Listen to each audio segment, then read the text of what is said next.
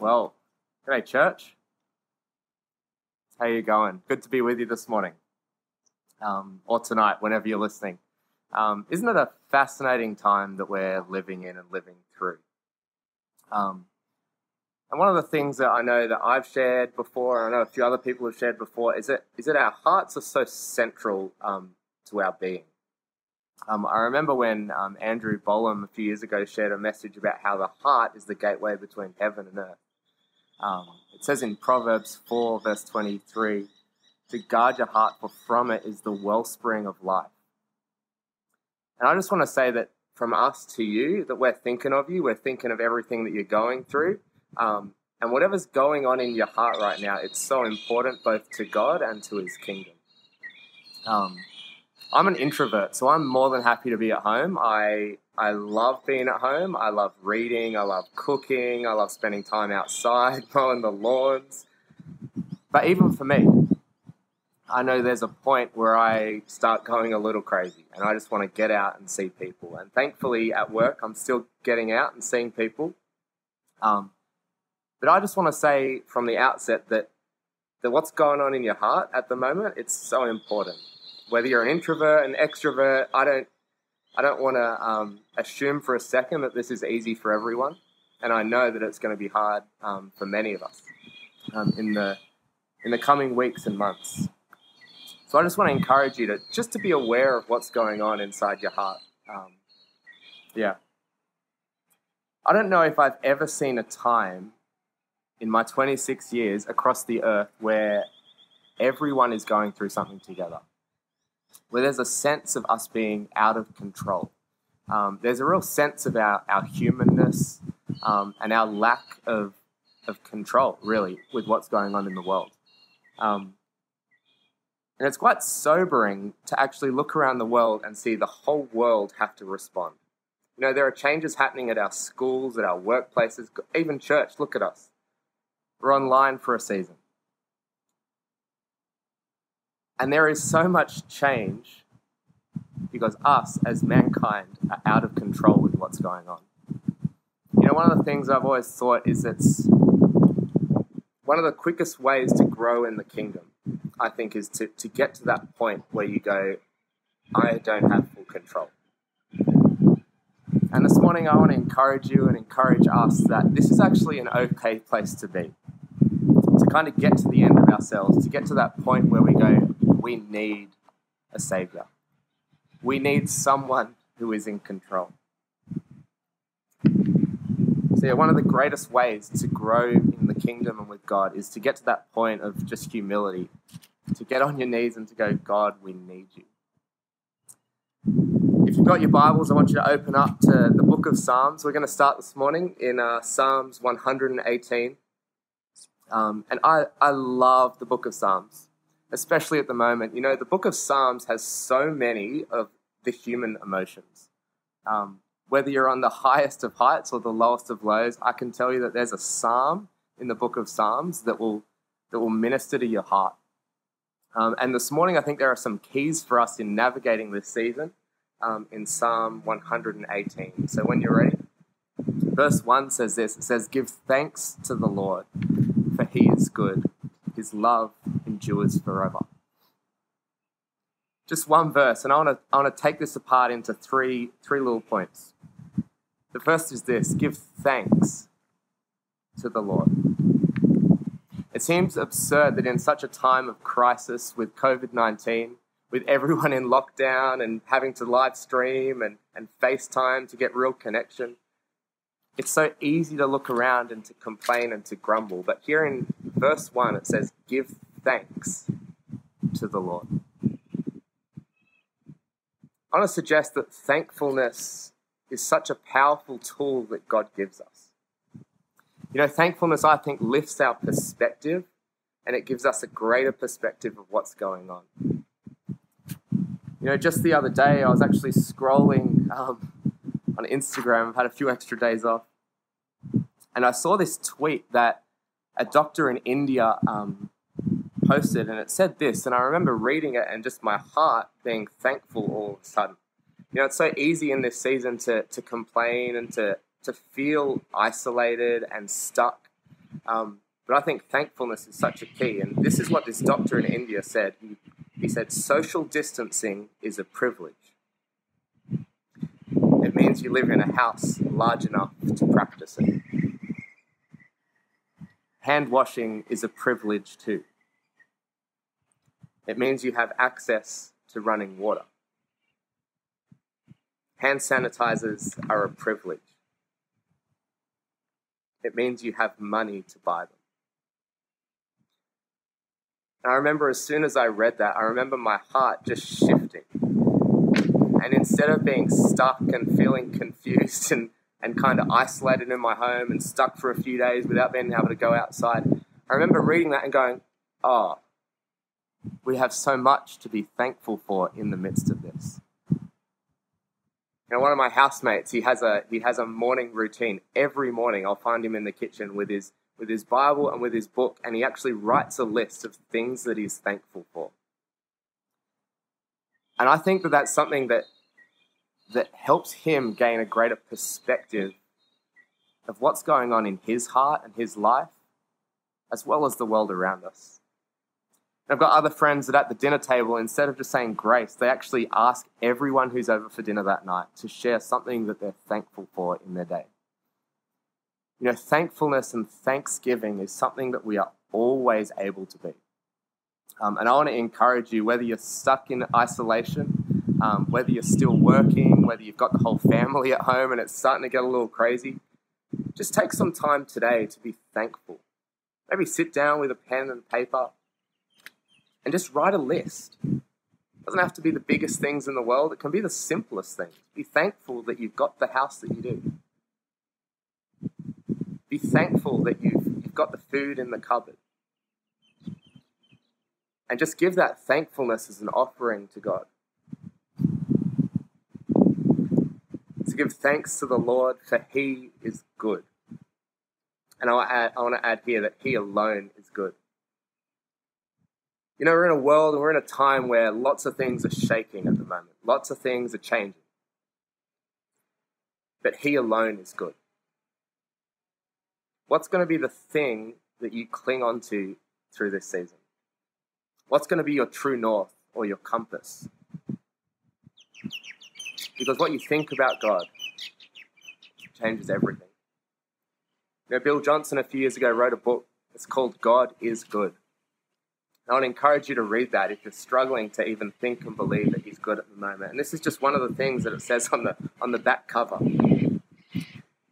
It's quite timely for right now. It says, In a world of fear, disease, crisis, torment, uncertainty, and hopelessness, what you believe about God's goodness reveals how you will respond to the trials and circumstances of everyday life.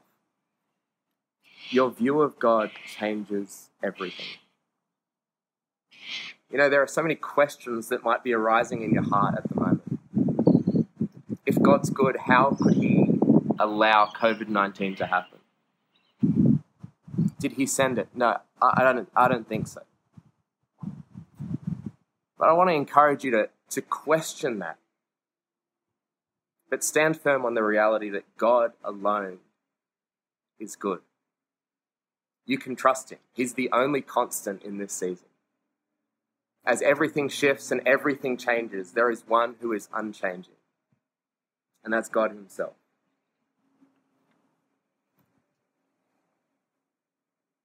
So give thanks to the Lord, for He is good. His love endures forever. You know, I pray that we would find rest in that today. His love for you and for me lasts forever. It endures forever. It seeks you out and is coming after you forever. You know, if there's one constant, one thing that's going to last for all eternity, it's His love for us. And you know, as we navigate the coming weeks and months, why don't we just spend time meditating on His love for us find thankfulness in that? If we were to jump down further in the psalm to verse 6, it says this The Lord is with me. I will not be afraid. What can mere mortals do? The Lord is with me, He is my helper. I look in triumph on my enemies. And then verse 8, I love this. It says, It is better to take refuge in the Lord than to trust in humans.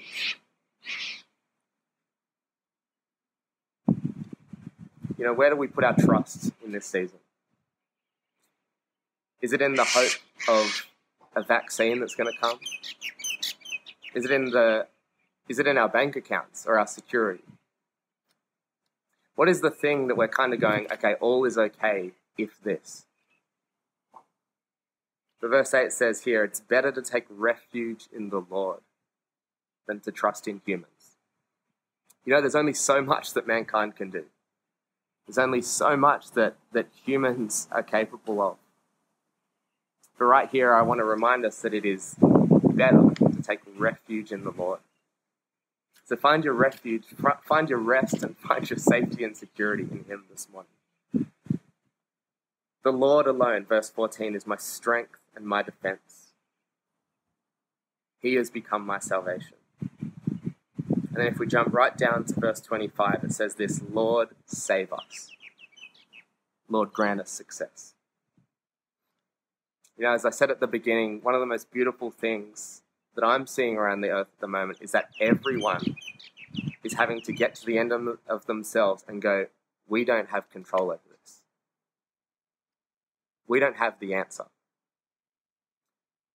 That's one of the beautiful things about the kingdom of God. I think when we get to that place where we get on our knees and we actually go, God, save us. We need you. That's the way to find freedom and to find, find growth in his kingdom. So I encourage you this week, maybe it is actually the practice of getting on your knees, of bowing low before Him and going, Lord, save us. I can't do this on my own.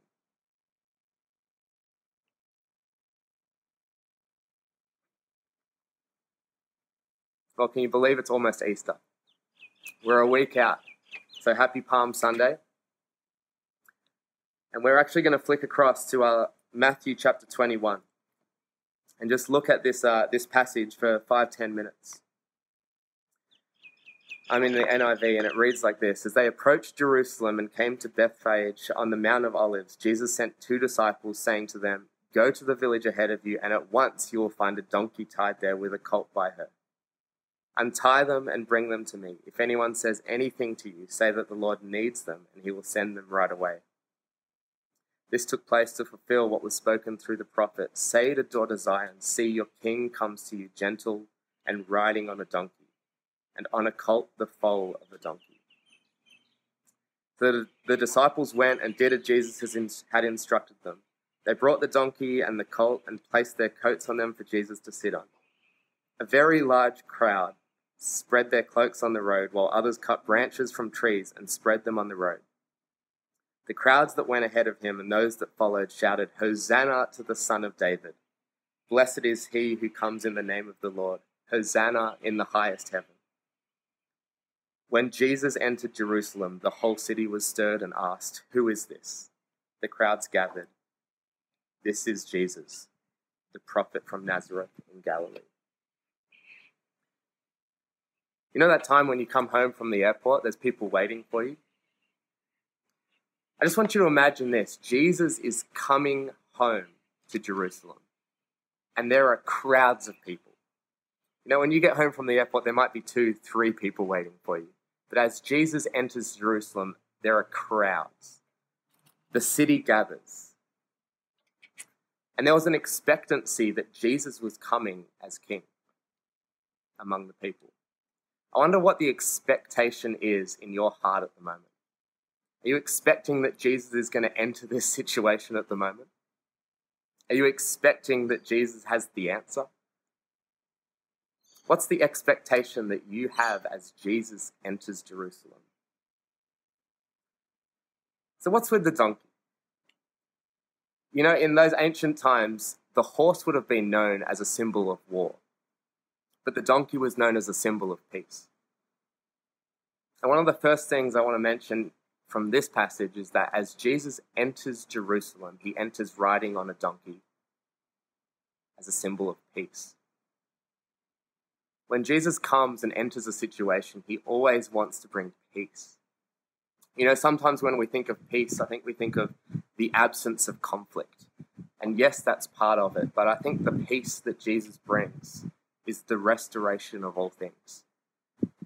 As Jesus enters Jerusalem, he comes riding on a donkey to say to the people, Hey, I'm here to bring peace.